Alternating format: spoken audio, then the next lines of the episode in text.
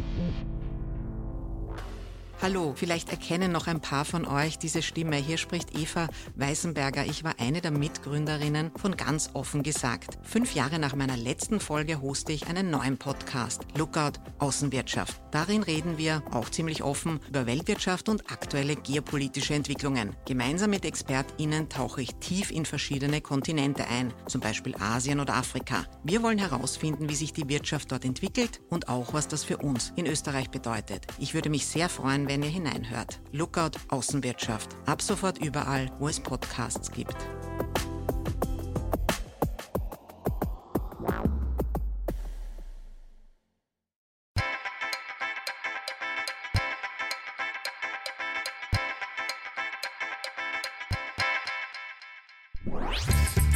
Willkommen bei einer neuen Folge von Ganz offen gesagt. Zu Gast bei Eva Weißenberger ist heute der Politikwissenschaftler und Jurist Hubert Sickinger zum Thema Die Politiker und das liebe Geld.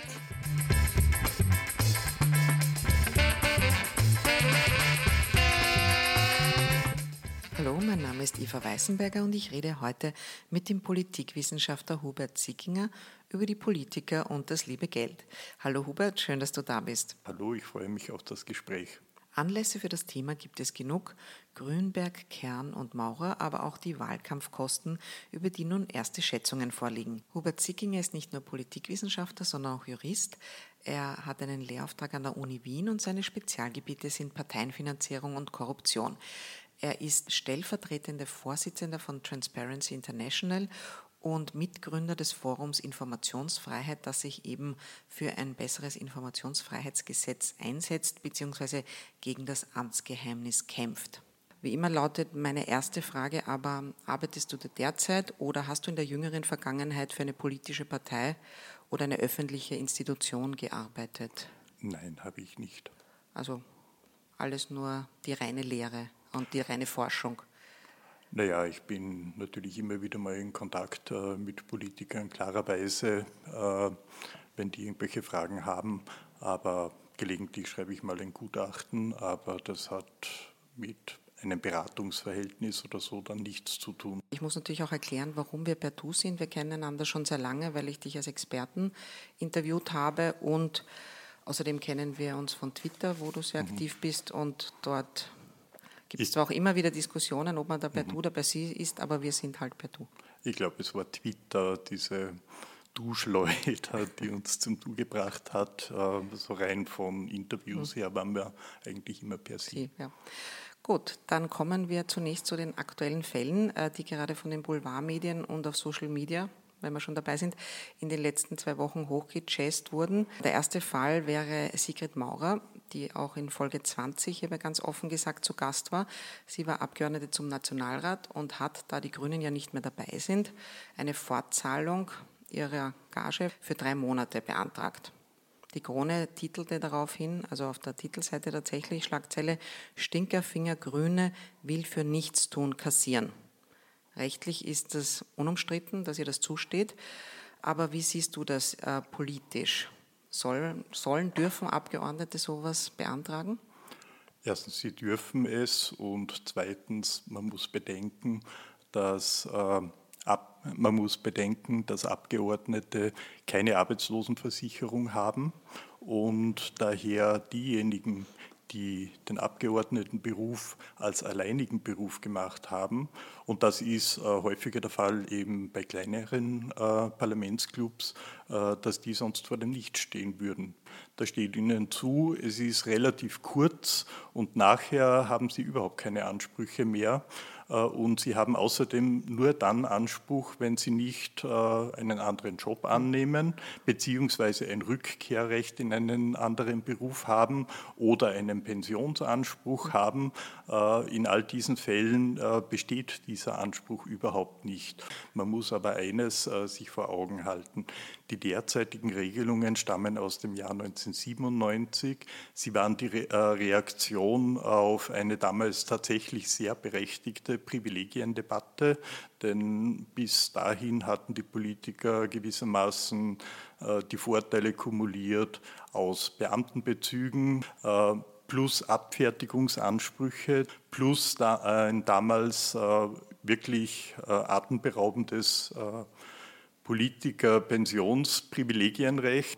Das wurde für alle damals neu eingetretenen Politiker oder äh, Politiker, die bereits ähm, ein Amt hatten, aber noch keine Ansprüche hatten, die hatten ein Wahlrecht, aber für alle Neueintretenden, äh, die konnten optieren ins neue oder ins alte Recht, aber für alle neu, seither neu eintretenden Politiker sind sie versichert nach ihrer bisherigen Versicherung, also laut nach ASVG und äh, von den Abfertigungsansprüchen ist eben jetzt diese Bezügefortzahlung geblieben. Man muss aber dazu sagen, dass diese Bezügereform Ende der 90er Jahre schon ein Verdienst der FPÖ ist, interessanterweise. Ja, nicht nur der FPÖ, sondern äh, ganz maßgeblich auch äh, der Massenmedien, die das mehrere Jahre, also seit dem frühen 1990er Jahre, immer wieder Fälle aufgedeckt haben. Einen Punkt hast du ganz am Anfang erwähnt, nämlich dass eben die Abgeordnete Sigrid Maurer, an der sich das Ganze entzunden hat, keinen Nebenjob hatte, sondern sie war wirklich ihre ganze Arbeitszeit über Abgeordnete.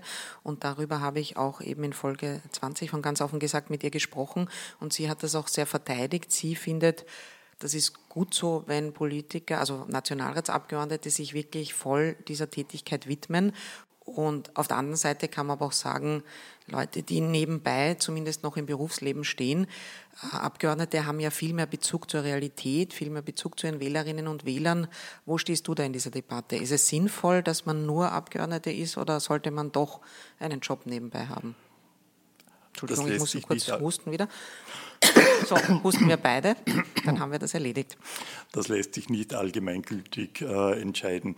Äh, das müssen die Abgeordneten das müssen die Abgeordneten natürlich auch für sich selber klären. Äh, man muss vielleicht hier dazu sagen, bei den Grünen gab es von vornherein diese Tradition, äh, dass das Abgeordnetenmandat ein Hauptberuf ist. Es wird ja auch als Hauptberuf bezahlt. Aktuell verdient brutto ein Abgeordneter, eine Abgeordnete 8.756 Euro. 14 Mal im Jahr. Also das ist äh, damit sind vom Bruttobezug die Abgeordneten sicher unter den Top 5 Prozent der Österreicher. Ähm, also kann man natürlich argumentieren, dass, davon kann dass, man gut leben. Äh, dass man davon äh, gut leben kann. Äh, und es schaut je nach Berufsgruppen unterschiedlich aus. Also man kann sich schwer vorstellen, dass zum Beispiel ein Schichtarbeiter nebenher Abgeordneter sein kann. Bei einem hauptberuflichen Gewerkschafter oder Wirtschaftskämmerer kann man sich das natürlich sehr wohl vorstellen, weil das gewissermaßen sehr politiknahe Berufe sind und sich hier klar, äh, klarerweise Synergien ergeben. Aber was, soll zum, was sollen zum Beispiel Freiberufler machen? Sollen die, äh, wenn sie zugleich Abgeordnete sind, äh, ihren Rechtsanwaltsberuf, Notariatsberuf, äh, whatever, äh, Arztberuf äh, von vornherein zurücklegen?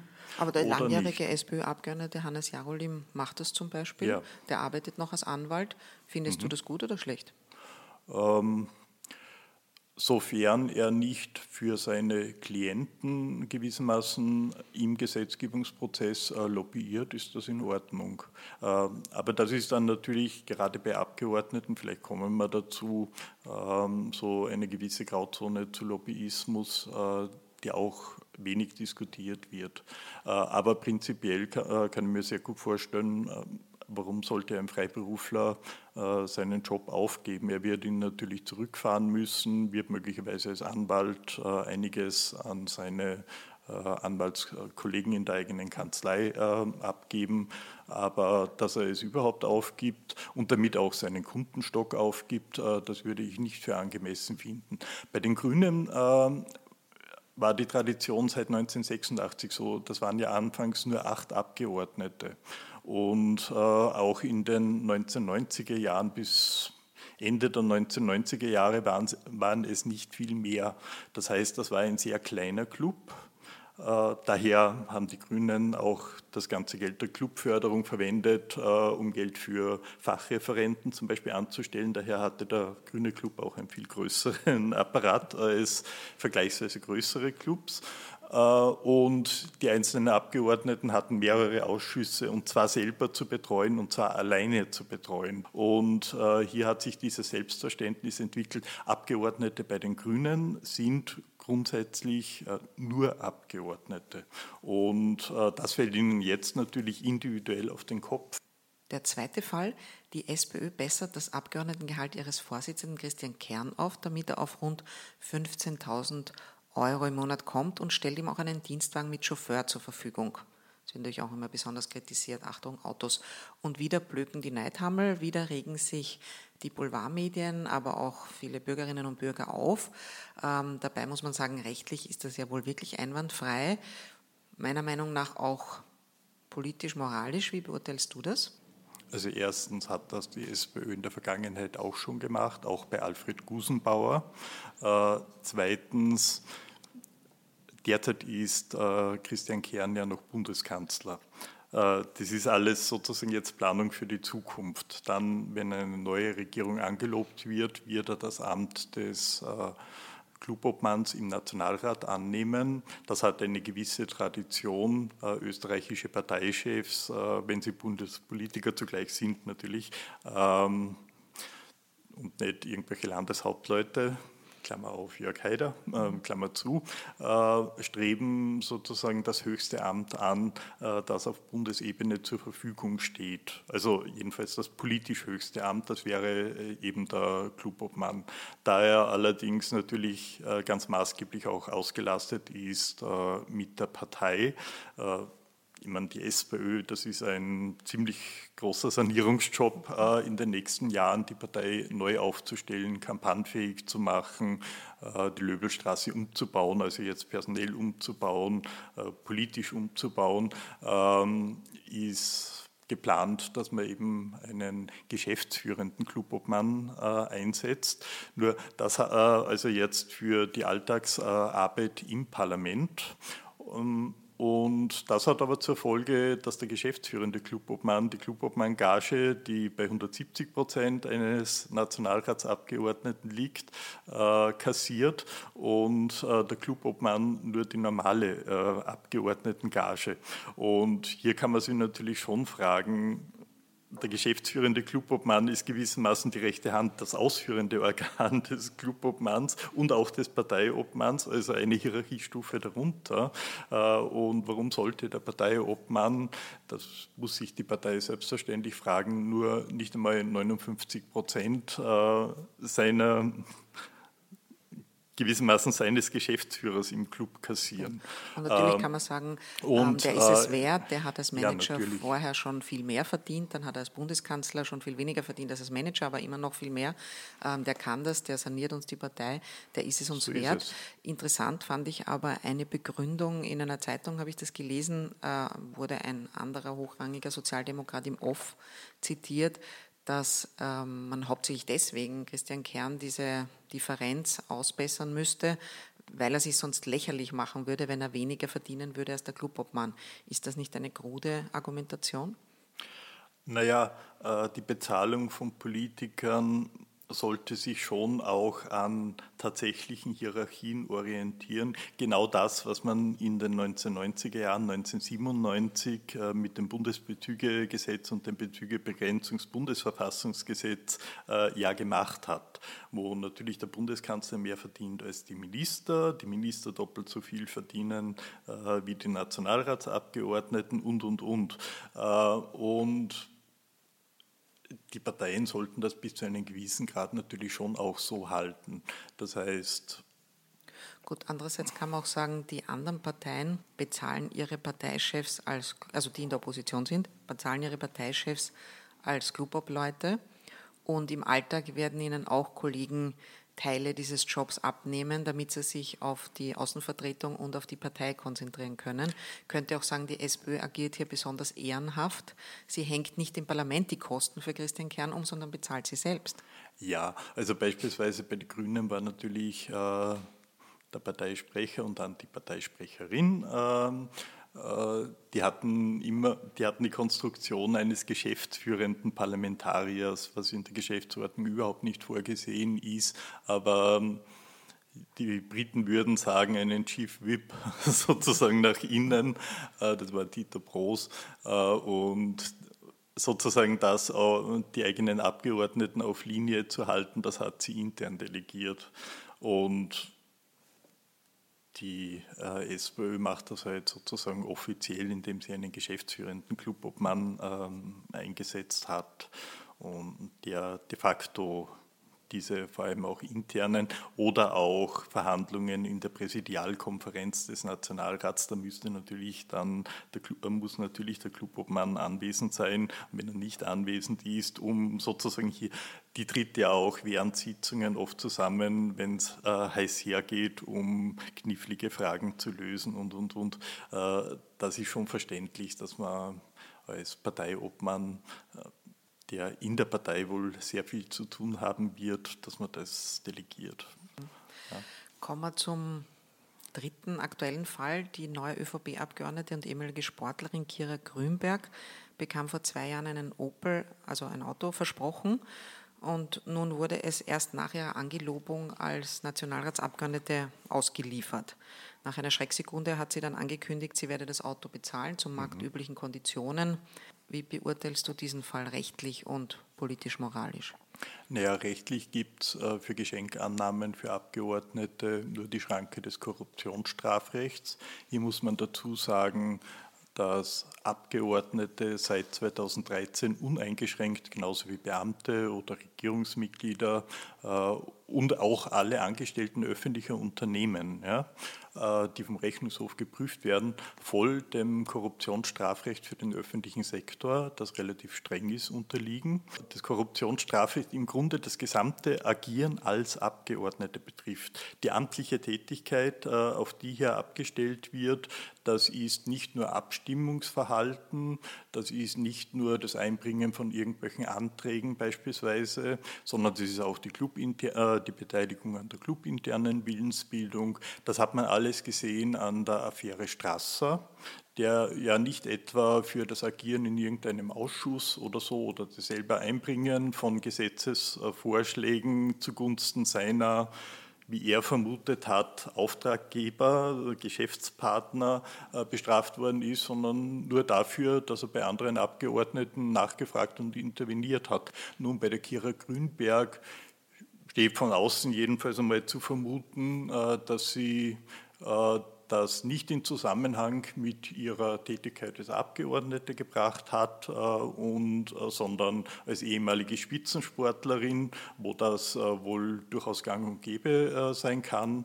Ähm, aber es hat natürlich, da es ein strenges Korruptionsstrafrecht gibt, einen unangenehmen Beigeschmack.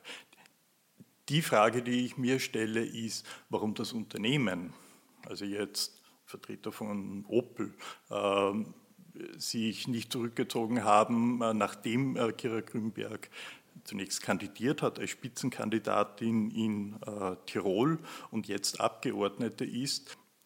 Das bringt mich zu einem anderen Punkt. Gefühlsmäßig ist ja die einzige Gruppe, denen Österreicher ihr Gehalt nicht neiden, ja eigentlich die der erfolgreichen Sportlerinnen und Sportler. Kira Grünberg wurde als Stabhochspringerin wahrscheinlich nicht reich, aber sehr beliebt und dann hatte sie einen Unfall und konnte nicht mehr gehen. So jemand gönnt man ja ein geschenktes Auto und dann kaum ist sie Politikerin, zack, alles Mitgefühl weg. Ist das gerechtfertigt, weil man sagen kann, wer sich in die Politik begibt, der sollte sich vorher informieren, was für Regeln dort herrschen und das sind halt strengere Regeln oder hat man da der Frau Grünberg auch Unrecht getan?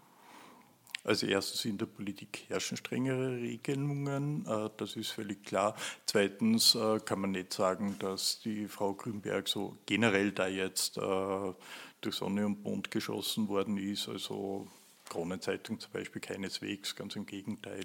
Also ähm, aber ich meine, die Frage, darf die das, die wird zu Recht gestellt. Und äh, es ist ja auch äh, generell ein Problem, äh, dass es im Grunde nur das Korruptionsstrafrecht gibt. Ja? Ähm, und Sonstige Regelungen für Abgeordneten gibt es nicht. Das hat übrigens äh, die Staatengruppe gegen Korruption, GRECO, in ihrem vierten Evaluierungsbericht, der vor nicht allzu langer Zeit veröffentlicht worden ist. Und beim Parlament haben sie äh, festgestellt, da gibt es eigentlich, abgesehen vom Korruptionsstrafrecht und abgesehen von einer ziemlich zahnlosen und sanktionslosen Regelung äh, von Offenlegen von Nebenbezügen in bestimmten Kategorien.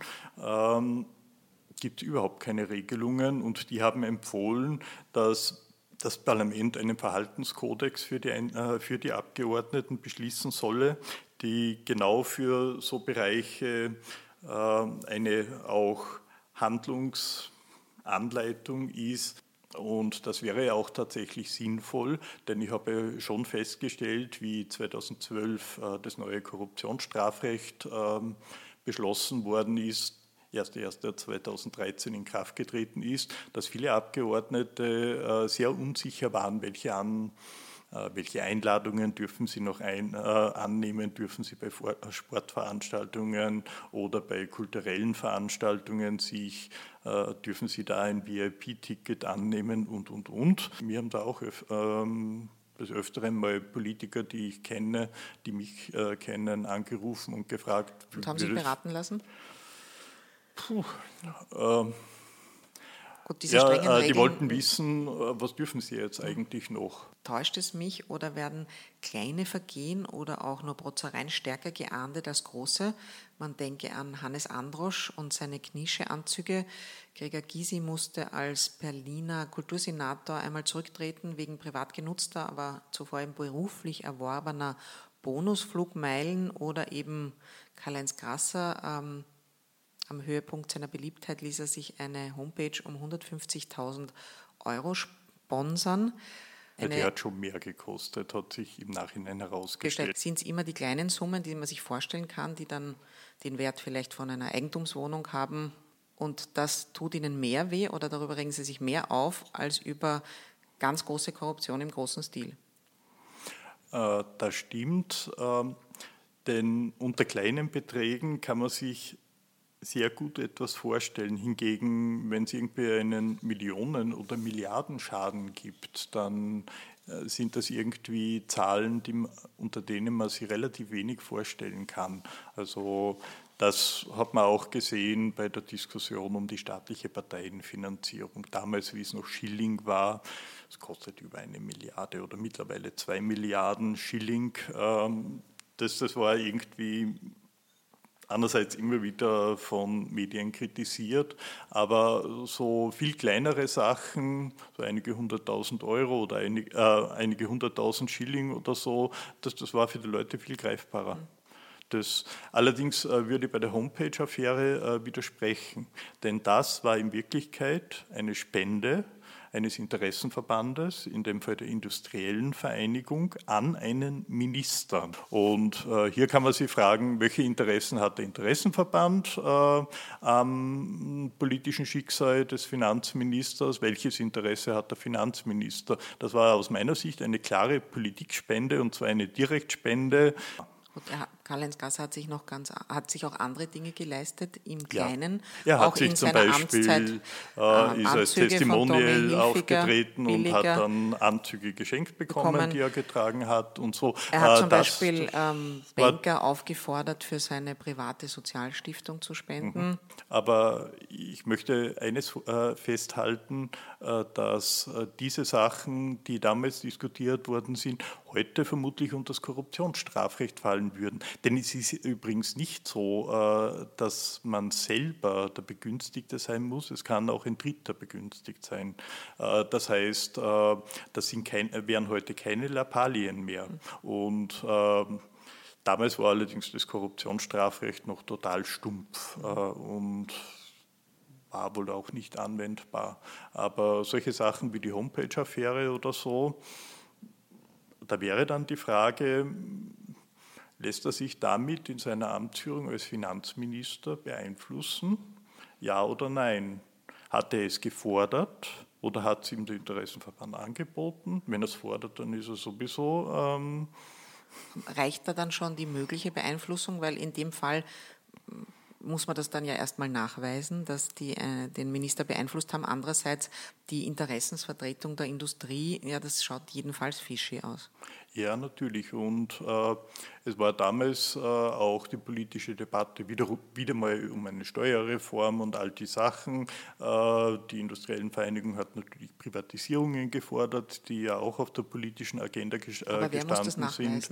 Äh, und es reicht der sogenannte bedingte Vorsatz. Dem vorsätzlich handelt nicht nur, wenn man jetzt unmittelbar etwas will, sondern den Sachverhalt, die Verwirklichung eines äh, gesetzlichen Tatbestandes ernstlich für möglich findet und sich damit äh, hält und sich damit abfindet. Kommen wir jetzt von, den, von der Korruption wieder zurück zur ähm, gerechtfertigten Bezahlung von Politikern und eben zu der Frage, was ist gerechtfertigt? Die Grundfrage lautet ja, was ist uns die Arbeit von Politikern wert?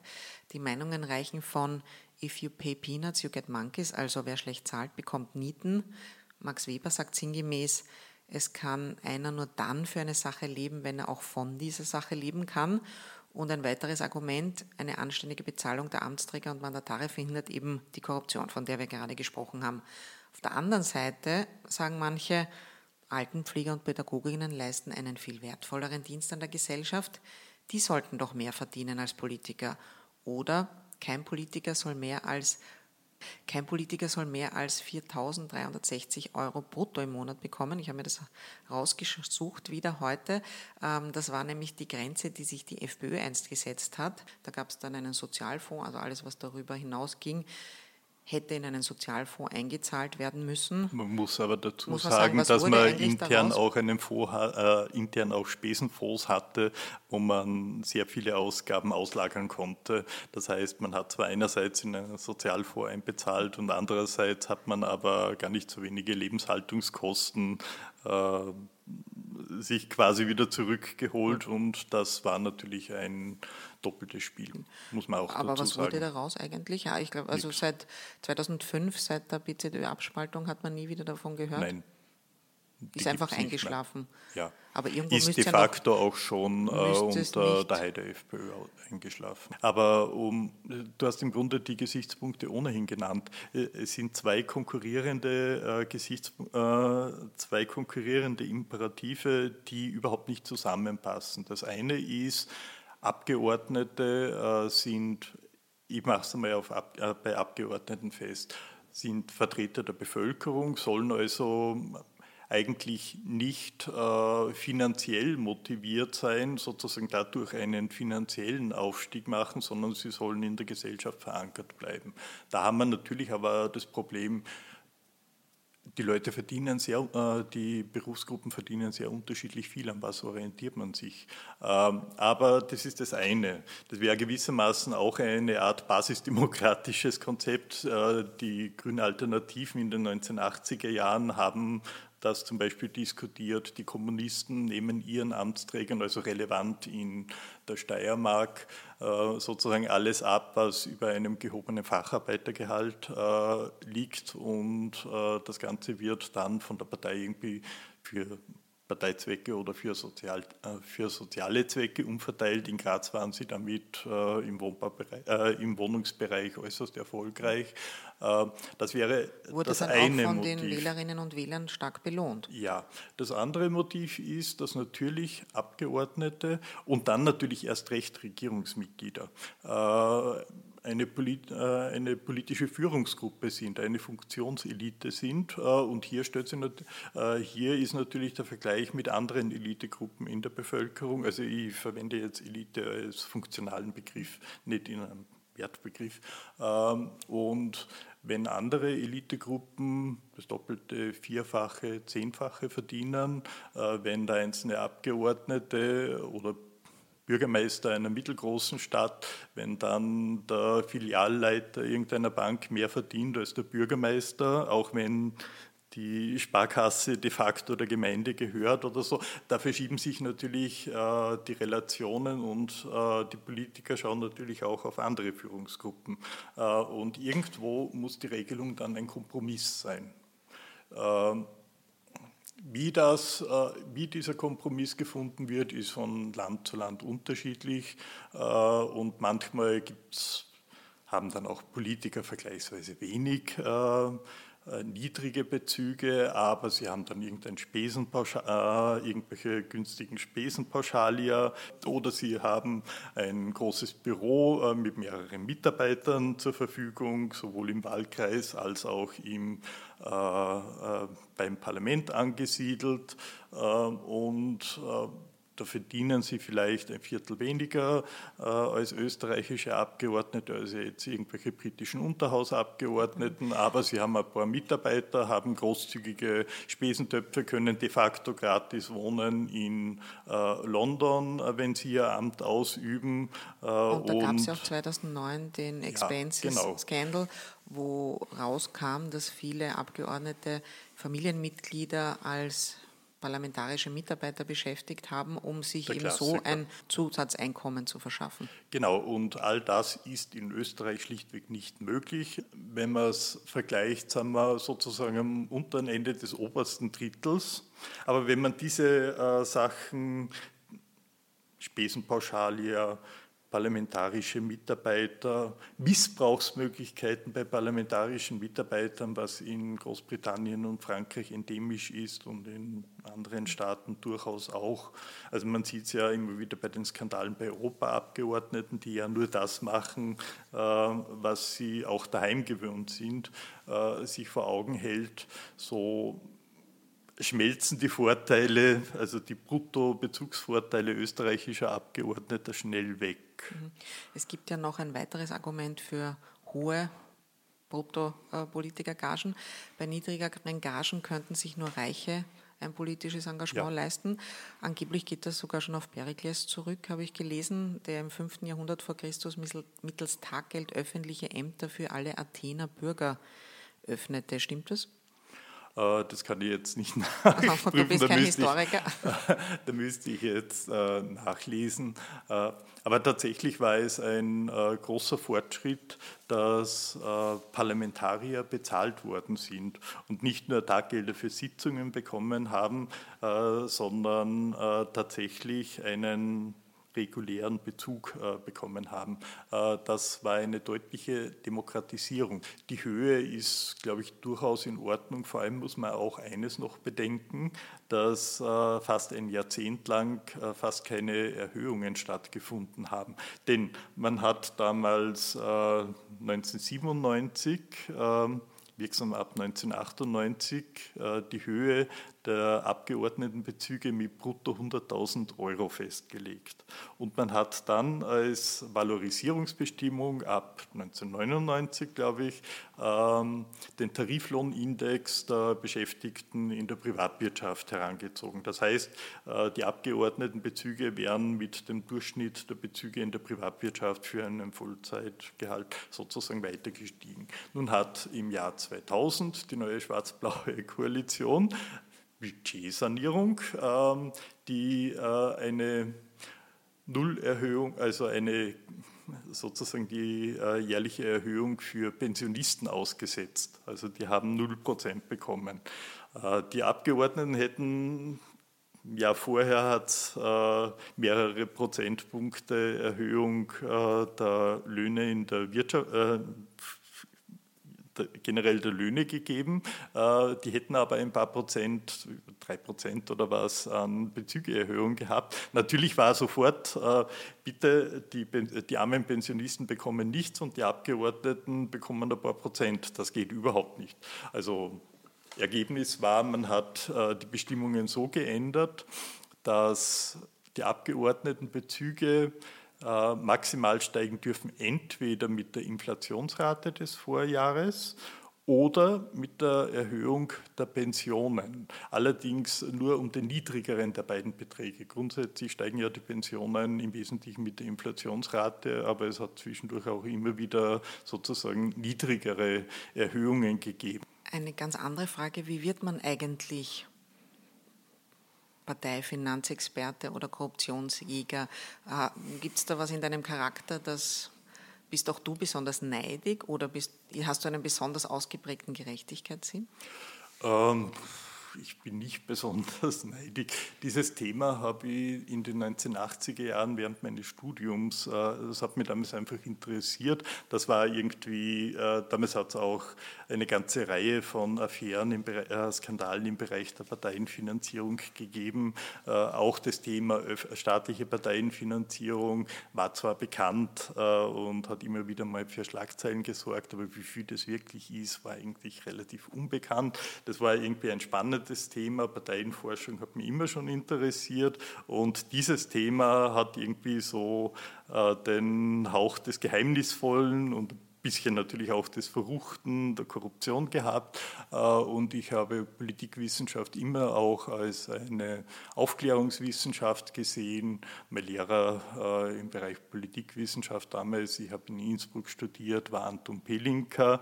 Also ähm, gewissermaßen auch ein Vorbild, äh, sich ein bisschen in öffentliche Debatten einzumischen. Dann 1997 äh, äh, habe ich ein Handbuch Politikfinanzierung in Österreich geschrieben. Und das ist dann von den Medien entdeckt worden mit ein bisschen Zeitverzögerung.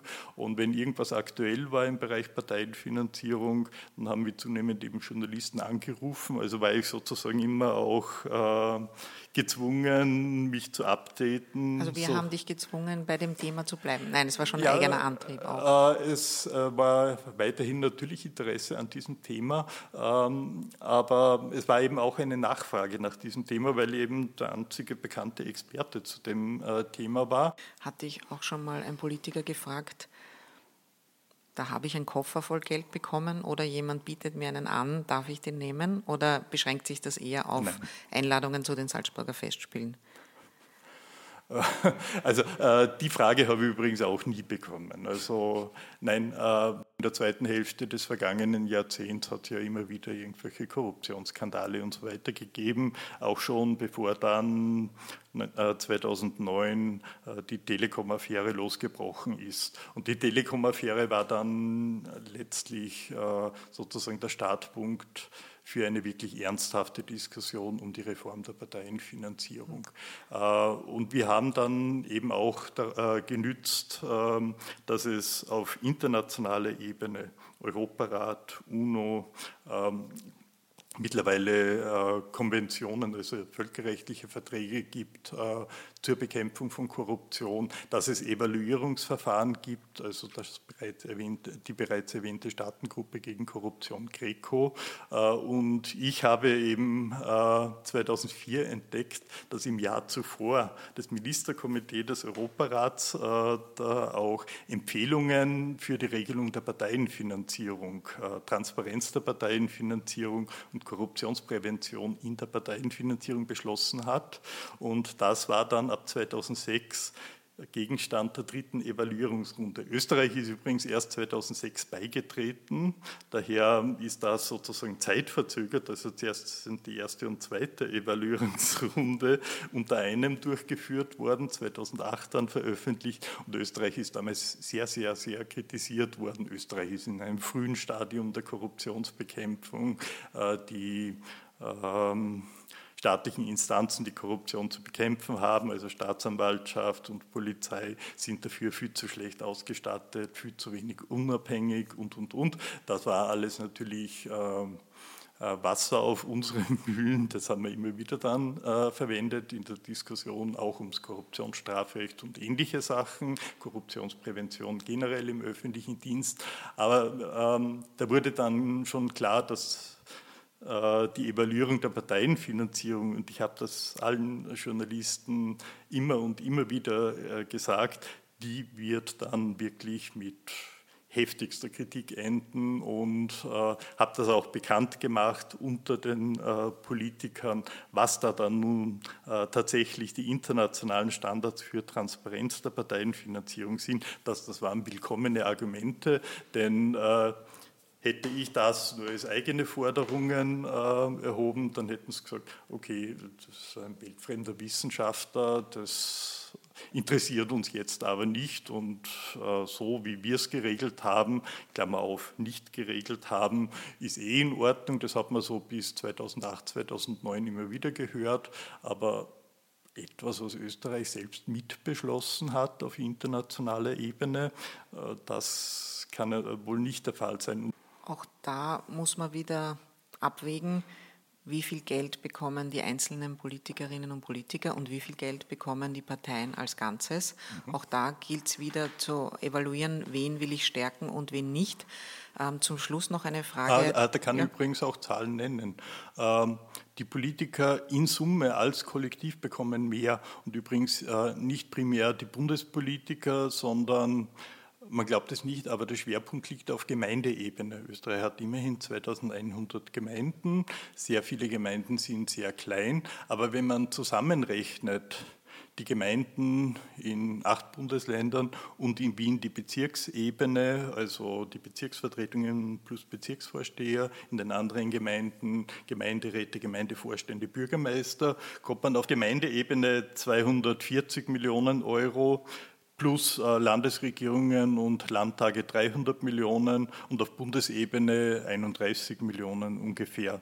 Also ähm, wenn man da jetzt über 330 Millionen äh, Euro hat und an direkter staatlicher Parteienfinanzierung 140 Millionen Euro, plus Parteiakademie etwas über 150, äh, plus ungefähr 60 Millionen für die Nationalratsclubs und die Landtagsclubs zusammen, dann kommt man auf ungefähr 210 Millionen. Das heißt also, die Politiker als solche kosten mehr und sie kosten äh, dort mehr, wo man es am wenigsten erwarten würde, weil hier der einzelne Politiker von den 41.000 Kommunalpolitikern äh, die kleinen Gemeinderä äh, Gemeinderäte in kleineren, äh, in kleinen Gemeinden vergleichsweise eigentlich nicht viel mehr als Taggelder beziehen oder Bezirksvertretungsmitglieder. Aber die Summe macht es aus. Die Summe macht es aus.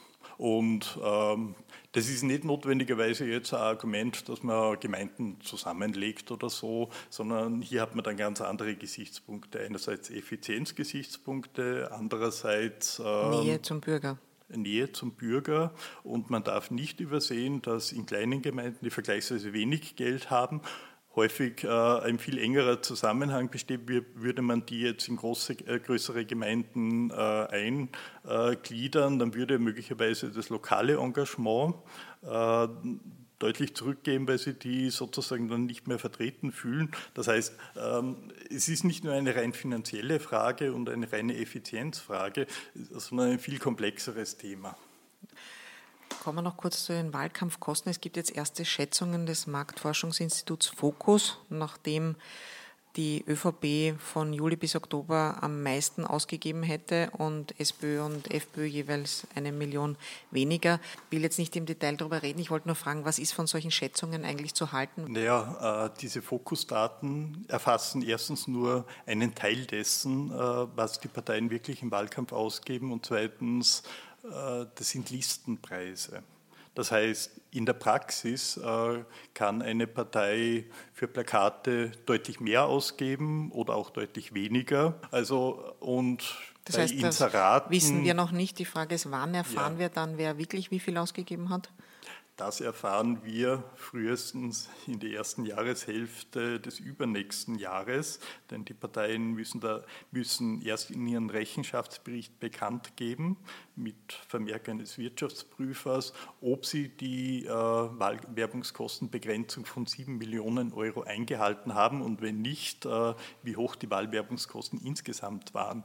Dummerweise äh, ist das das Einzige, was verlangt wird. Also wenn eine Partei weniger als 7 Millionen ausgegeben hat, muss sie gar nicht den Gesamtbetrag bekannt geben und sie muss vor allem auch nicht aufschlüsseln, wofür sie es ausgegeben hat, wenn man das Gesetz etwas restriktiv, aber korrekt liest.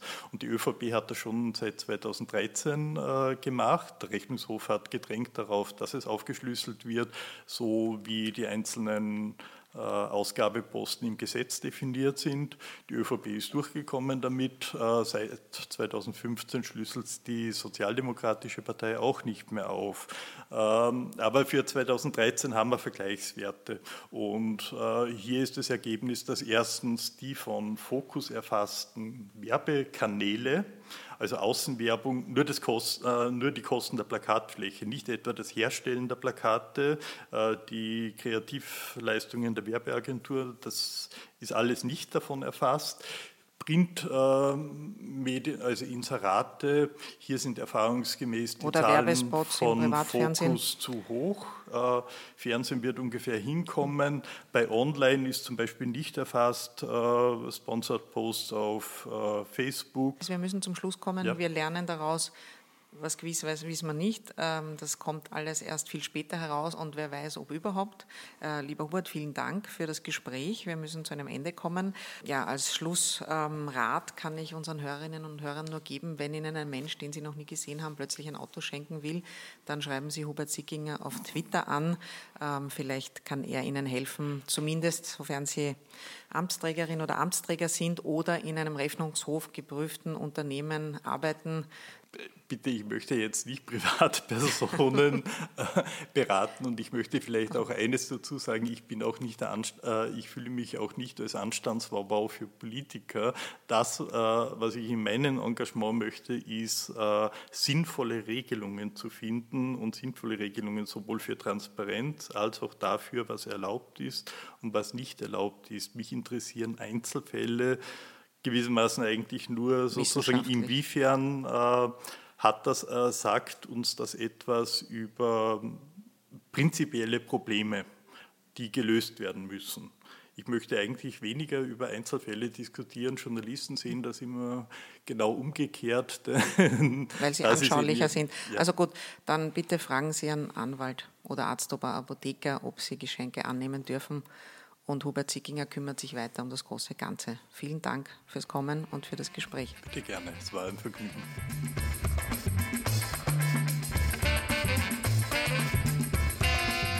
Das war's für heute von uns. Wenn es euch gefallen hat, folgt uns auf Twitter oder Facebook unter ganz offen gesagt.